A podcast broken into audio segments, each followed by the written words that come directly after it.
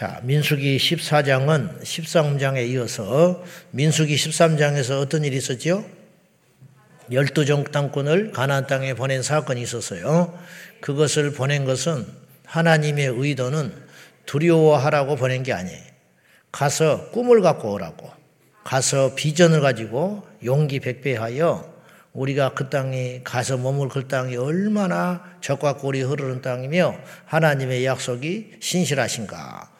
근데 주님의 의도와는 전혀 정반대의 현상이 일어났어요. 그걸 보고 얻으니만은 두 명 빼놓고 열 명이 우리 다 죽었다. 우리 이길 수 없다.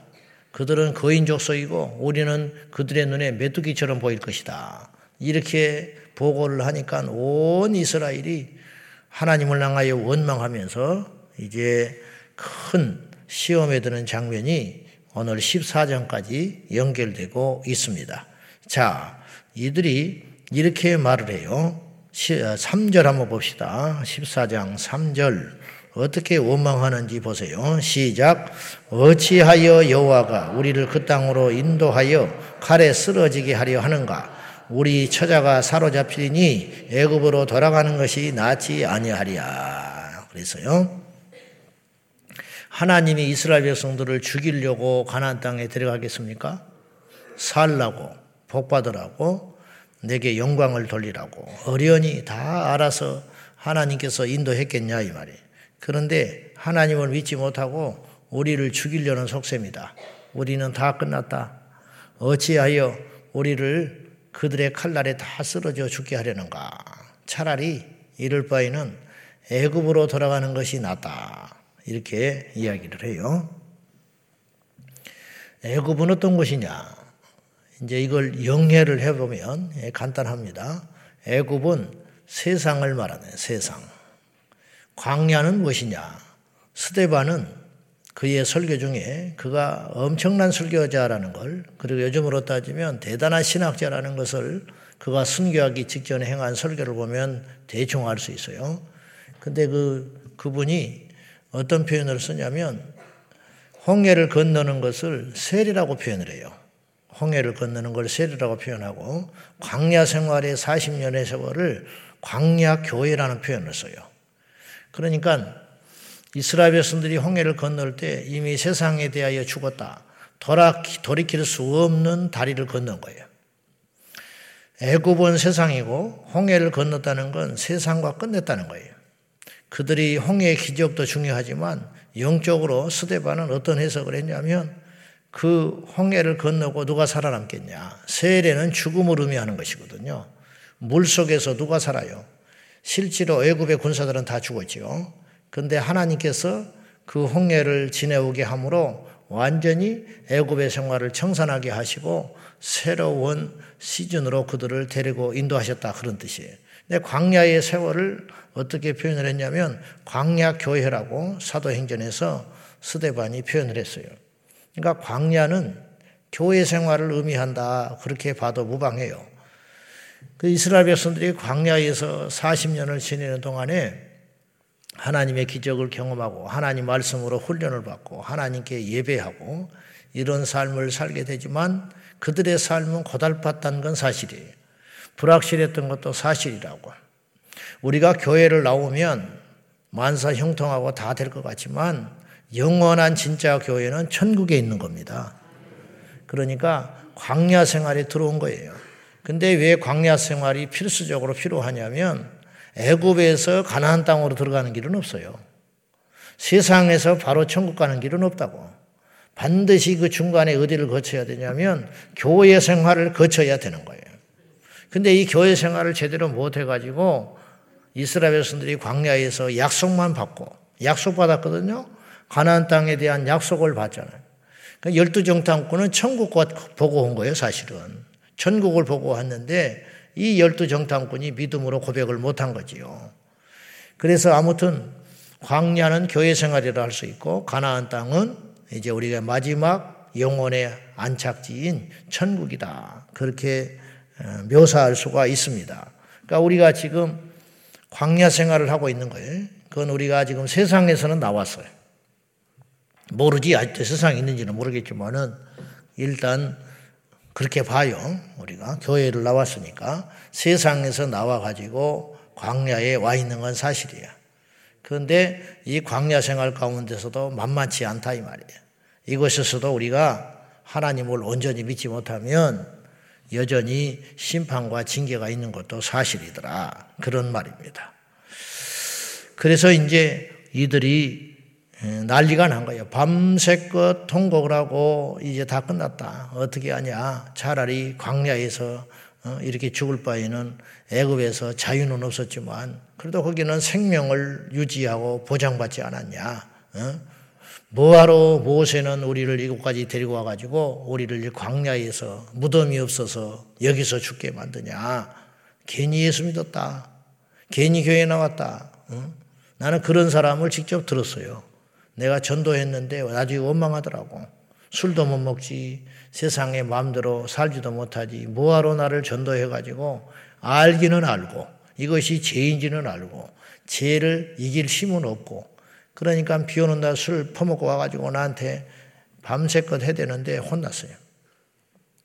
그냥 솔직하지요. 거의 단순하니까. 그러면서도 허덕허덕 하면서 넘어졌다 잡아졌다 일어났다 하면서 억지로 광야 생활, 교회 생활을 했어요.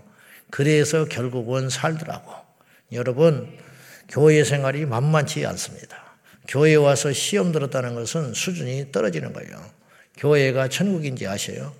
교회는 천국이 아니고 천국 같은 교회 없어요. 광야가 어찌 가나 아닙니까? 광야는 광야일 뿐이에요.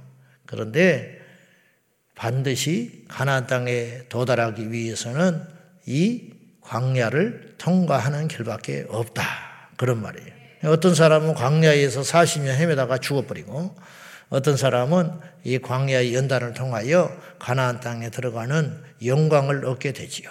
교회 생활만 하다가 빌빌빌 하다가 멸망길로 간 인생이 한둘이 아니고 이 교회 생활을 잘 견디고 믿음으로 해석하고 살아가서 나중에 결국은 구원함을 얻어 그의 온 삶이 영생 복락 누리는 그런 인생도 있다 이런 말이죠. 우리 모두는 이 광야길을 걷고 있는 교회 생활을 잘해서 우리 모두 하나님께서 우리에게 허락하신 약속의 땅 거룩한 천국에 입성하기를 예수님의 이름으로 축원합니다. 갈렙이 이스라엘 백성들에게 이렇게 설득을 합니다. 가서 보니 기가 막힌 땅이다. 너무너무 좋은 땅이다. 그런데 조건이 있다. 그런 말이에요. 8절 봐요. 8절. 다 같이 시작. 여호와께서 우리를 기뻐하시면 우리를 그 땅으로 인도하여 들이시고 그 땅을 우리에게 주시리라. 이는 과연 적과 꿀이 흐르는 땅이니라. 여기서 전제 조건이 있어요. 우리가 무조건 가나안 땅에 갈 일이 아니라 여호와께서 우리를 기뻐하시면 우리의 상태와 모습이 하나님이 기뻐하시면 여기서 우리가 굉장히 중요한 교훈을 하나 얻어야 돼요. 우리는 지금 이스라엘 백성들과 똑같은 생각을 하기가 쉬워요. 무슨 말이냐? 이들은 오직 생각하는 게 뭐냐면 가나안 땅이 얼마나 좋으냐. 또 쓸만하냐. 그 다음에 그곳에 들어가서 우리가 그 적들을 이겨낼 능력과 실력이 갖춰졌느냐. 그들은 과연 호락호락한 적수냐. 이런 것에만 계속 관심이 있는 거예요. 그러니까 인간적인 논리와 계산, 이게 이제 계산기만 계속 두드리고 있는 거예요. 우리가 이길 수 있을까? 남는 걸까? 과연 이렇게 해서 우리에게 더 이득이 되는 것일까? 이런 생각만 계속 하게 되는 거예요. 우리가 99% 그렇게 살아가요. 음. 저걸 사는 게 맞을까? 샀을 때 남을까? 내가 이 사람에게 내가 이 일을 해서 나한테 좋을까? 나쁠까? 근데 갈렙의 눈은 달랐다 이 말이에요. 갈렙은 그 땅이 좋냐 나쁘냐 거기에 적들이 호락호락하냐 우리가 이길 수 있냐 없냐 이건 둘째라는 거예요. 제일 전제 조건이 뭐냐? 하나님이 우리를 기뻐하시면 된다. 우리의 상태가 지금 하나님 보시기에 기뻐하는 상태냐? 이것만 만들면 된다. 근데 요거는 관심이 없고 계속적으로 인간의 생각과 논리로만 이제 간다 이 말이에요. 근데 어뜻 들어보니까 그 말이 맞지. 여러분, 10명의 정당권이 한 말이 논리적으로 절대로 틀리지 않아요. 그들은 실제로 거인 족 속이에요. 그들은 실제로 강대해요. 실제로 우리가 가진 힘과 군사력을 가지고는 가나안 땅에 거하는 거인 족 속을 군사력으로나 숫자로나 무기로나 절대로 이길 수가 없어요. 그들은 요새를 딱 진치고 있어요.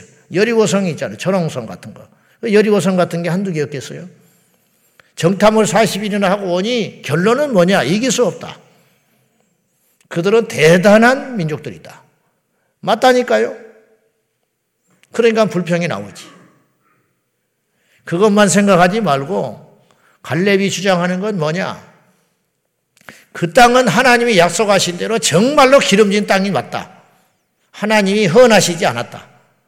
그러니 하나님께 우리가 보기에 준비만 되면 기뻐하시기만 하면 그 땅쯤은 아무것도 아니다.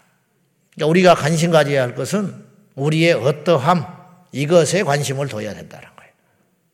자꾸만 우리가 상대를 묵상하고 어떤 문제를 묵상하고 그렇게 하지 말고 하나님이 볼 때 우리는 어떠냐. 이것에 우리의 남은 인생을 쓸 줄 알아야지. 자꾸만 의심하고 걱정하고 염려하고 불평하는데 우리 인생을 허비하지 않기를 예수님의 이름으로 축원합니다. 즉 광약길을 걷는 우리 인생에게 문제가 한두 개가 아니래. 계속적으로 일어나는 문제와 과제와 인생 숙제 가운데 그런 것을 딱 부딪혔을 때 제일 먼저 생각할 것은 이 문제를 어떻게 돌파할 거나 이 문제가 얼마나 크냐 그렇게 생각하지 말고 그건 세상 사람들이 다 하는 것이니까 그것만 생각하지 말고 잠깐 하나님이 볼 때 나는 어떻지? 하나님이 볼 때 내 상태가 지금 어떤가? 요걸 딱 서서 그것부터 정리하고 가라. 그런 말이에요. 하나님이 우리를 기뻐하시면 가나안 땅이 대수겠냐? 하나님 우리를 기뻐하시기만 하면 우리가 다른 게 문제겠냐? 어떤 목사님께 상담을 하러 왔어요. 이 사업을 할까요, 말까요? 그러니까 이제 사업에 꽂혀 있는 거지. 그 계산을 쭉 해본 결과 이걸 해야겠다는 거야.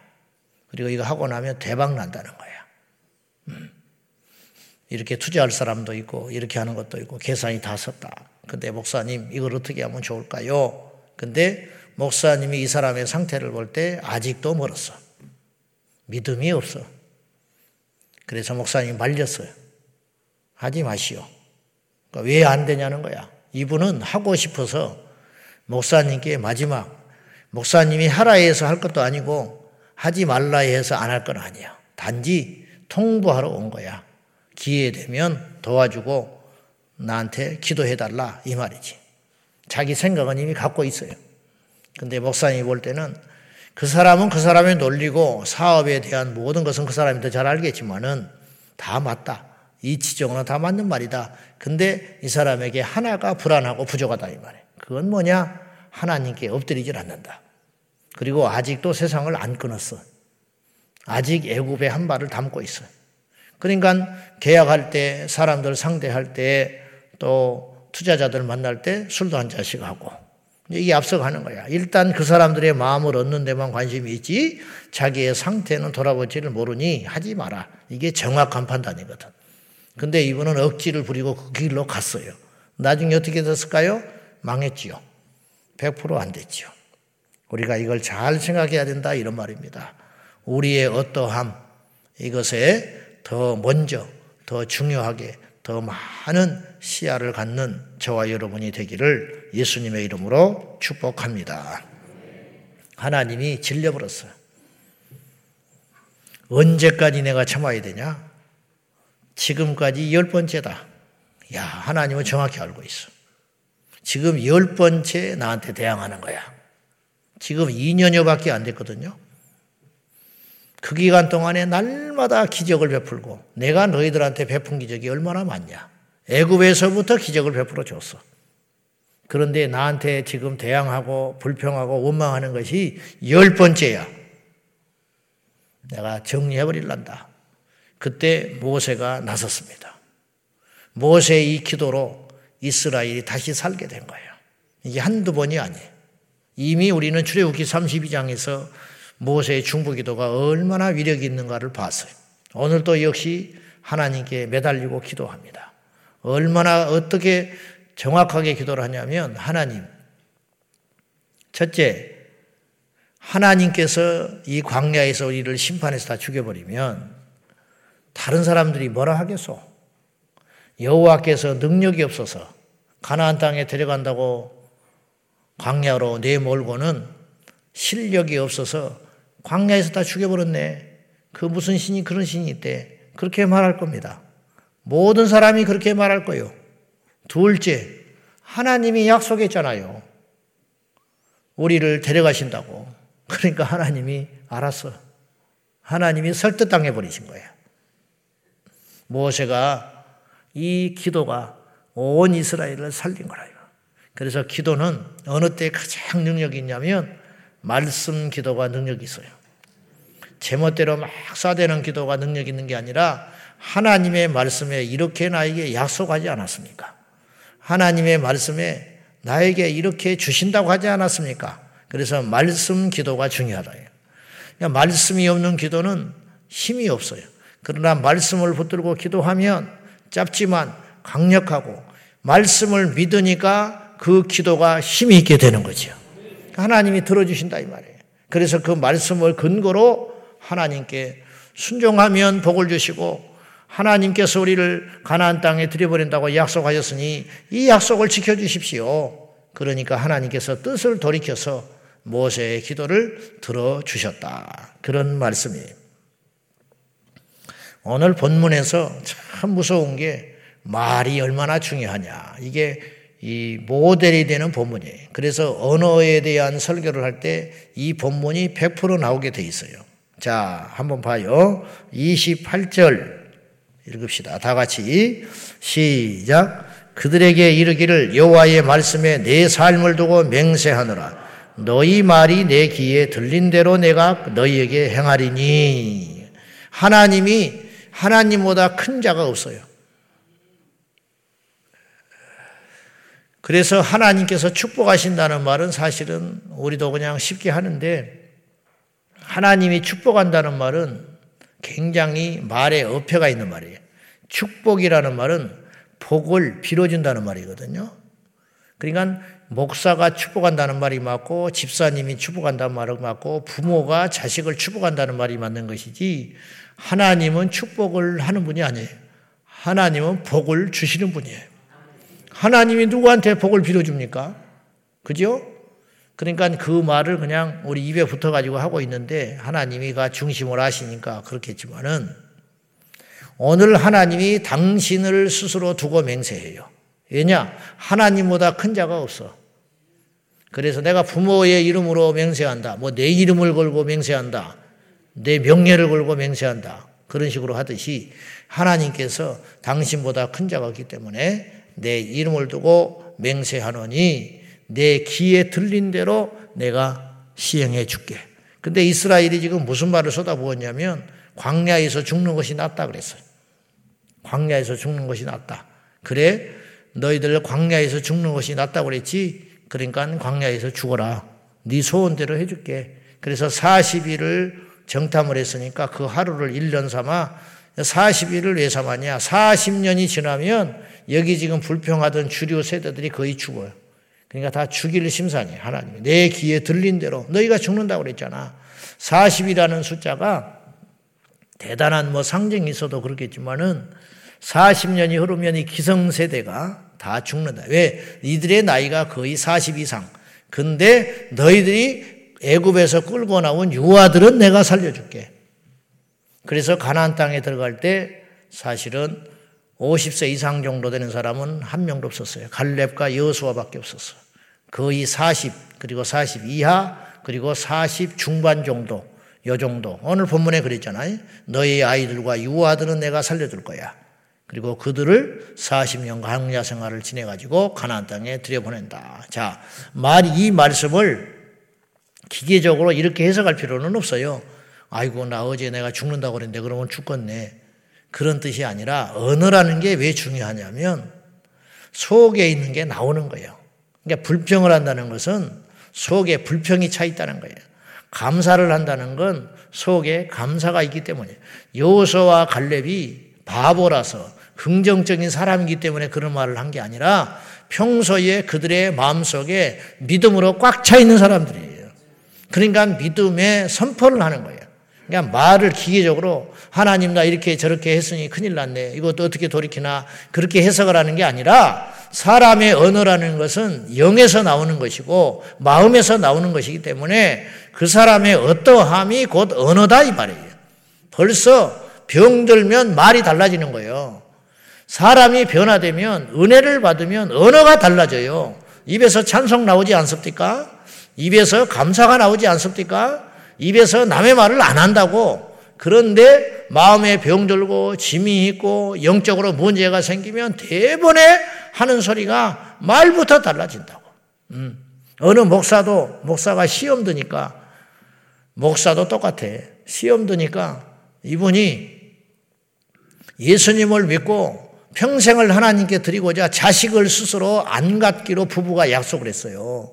자식을 가지면 하나님께 짐이 된다는 거예요. 하나밖에 없는 인생 주님을 위해 살겠다고 자식을 일부러 안 가졌다니까. 근데 이분이 영적으로 약해지고 침체가고 시험이 드니까 누구한테 그러더래. 집에 가면 뭐하냐고 애도 없는데. 그렇게 언어가 바뀌어버리더라는 거예요. 누가 낳지 마라 그랬냐고 지가 안 낳아놓고. 시험이 오니까 옛날에 그 믿음의 고백이 이제는 불평거리, 원망거리가 된다는 거예요. 여러분, 사람은 말한 대로 된다는 말이 마음속에 있는 바가 그것이 있기 때문에 말이 나오는 것이니까 인생은 자기 안에 꿈꾸고 있는 생각과 가치관과 제일 많이 생각하는 것, 그대로 내 인생이 가게 되어 있어요. 그것의 표현이 언어이다, 이런 말이에요. 그러니까 언어를 바꾸자, 바꾸자, 바꾸자 한다고 됩니까? 내 마음이 바꿔져야 언어가 바뀌게 되는 것이지요. 한 가지 중요한 건 말이 이렇게 중요하더라. 우리 모두 우리의 말을 원망과 불평과 비판과 시기 대신에 하나님께 감사와 찬양의 언어로 바뀌도록 우리의 심령을 잘 유지하기를 예수님의 이름으로 축원합니다. 그래서 이들을 추동했던 원망과 불평의 소리를 해가지고 이스라엘 백성들을 공포에 떨게 하고 주도했던 이들 모두가 여호와께 재앙을 받아서 다 멸망길로 갔다고 오늘 성경은 기록하고 있어요. 서서히 죽어갔어. 그 집안이 망해버리고 그 사람이 죽어버리고 다 가게 되었다. 왜? 이들은 하나님께 믿음 없는 선동자들이었기 때문에. 말씀 맺겠습니다.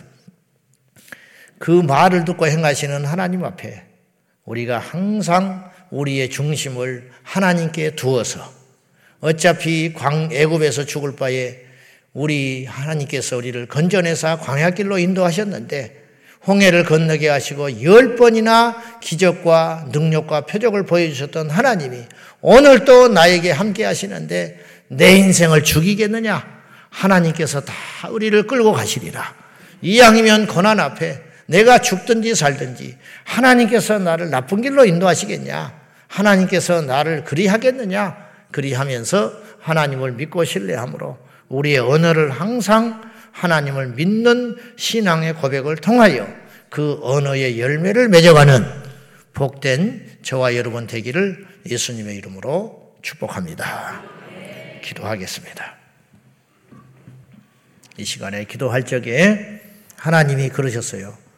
언제까지 원망할래? 응?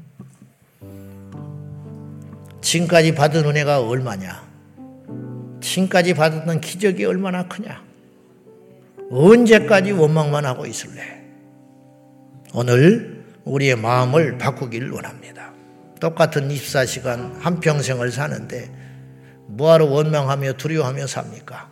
감사하며 살고 찬송하며 살고 이해하며 살고 믿으며 살자. 문제를 묵상하지 말고 우리가 지금 어떠하냐? 하나님이 기뻐하시냐? 이것에 인생의 초점을 맞추기를 원합니다. 주여, 우리의 인생과 삶이, 우리 교회가, 우리의 모든 삶이 하나님이 기뻐하는 삶이 되게 해달라고 다 같이 그리하면 가나안 땅은 자동으로 가게 되는 거예요. 우리 다 같이 기도하겠습니다. 살아계신 하나님 아버지, 하나님이 기뻐하시면 하나님께서 우리를 기뻐하시기만 하면 우리가 가나안 아니라 더한 것도 갈 수 있다고 갈렙이 고백하였습니다. 그렇습니다. 여호와께 능치 못할 일이 있겠습니까? 우리가 기뻐하시면 약속의 땅을 차지하게 될 것입니다. 우리가 비록 못나고 부족하고 하나님 앞에 어리석다 할지라도 우리의 삶이 하나님 보시기에 기뻐하는 인생이 되기만 한다면 우리가 무엇을 못하겠습니까? 무엇을 차지하지 못하겠습니까? 다시 한번 믿음의 본질로 돌아가서 하나님이 기뻐하는 나의 삶인지 하나님이 기뻐하는 나의 신앙인지 하나님이 기뻐하는 나의 마음인지 하나님이 기뻐하는 나의 언어 생활인지 잘 보게 하여 주십시오. 내 귀에 들린 대로 내가 시행하리니 그리하신 주님 주님 앞에서 우리가 항상 우리의 언어와 우리의 마음이 올곧게 하여 주시고 밝게 하여 주시고 감사가 하게 하시고 찬양이 넘치는 언어로 하나님께만 영광이 될 수 있도록 도와 주시옵소서 오늘도 우리가 하나님 보시기에 어떠한지 우리 자신들은 살피고 돌아보아 하나님 보시기에 합당한 삶과 하나님 합당한 언어와 하나님 합당한 신앙으로 달라지고 변화되어 하나님께 복을 누리고 하나님의 약속을 성취하는 귀한 종들이 다 되게 하여 주시옵소서 주여 믿습니다. 내 이름을 두고 맹세하노니 내 귀에 들린 대로 내가 시행하리라 하신 주여 하나님 앞에 우리의 언어가 어떠함을 오늘도 다시 한번 깨닫게 하셨습니다. 주여 하나님이 우리를 기뻐하시기만 하면 가나안이 문제겠습니까? 더한 것도 우리가 성취하고 쟁취할 수 있으니 이 시간 이후에 문제를 보지 말게 하시고 하나님 보시기에 나는 어떠한지 그것을 볼 수 있도록 도와주시옵소서. 우리가 하나님 앞에 제대로만 돼 있으면 온 천하도 맡기실 것입니다. 우리가 인생 살면서 광약길을 걸어가는 동안에 수많은 문제와 적들과 숙제들이 있지만은 그 문제와 그 시련을 만날 때마다 그 문제를 보는 것이 아니라 나는 어떠한가? 하나님 보시기에 내가 자격을, 자격을 갖추었는가? 하나님 보실 때 나는 의로운가? 정결한가? 그것을 먼저 살펴서 그 하나님 마음에 합한 우리 모두가 되게 하여 주옵소서. 주여 이 시간 이후에 우리의 심령과 언어를 바꾸사 하나님께 믿음의 고백과 믿음의 언어를 평생 할 수 있도록 우리 입술에 파수꾼을 세워 주옵소서. 예수님의 이름으로 축복하며 기도하옵나이다. 아멘. 주여, 주여, 주여, 살아계신 하나님, 우리를 살피사 하나님 앞에 부끄럽지 않는 믿음의 사람들이 다 될 수 있도록 인도하여 주시옵소서.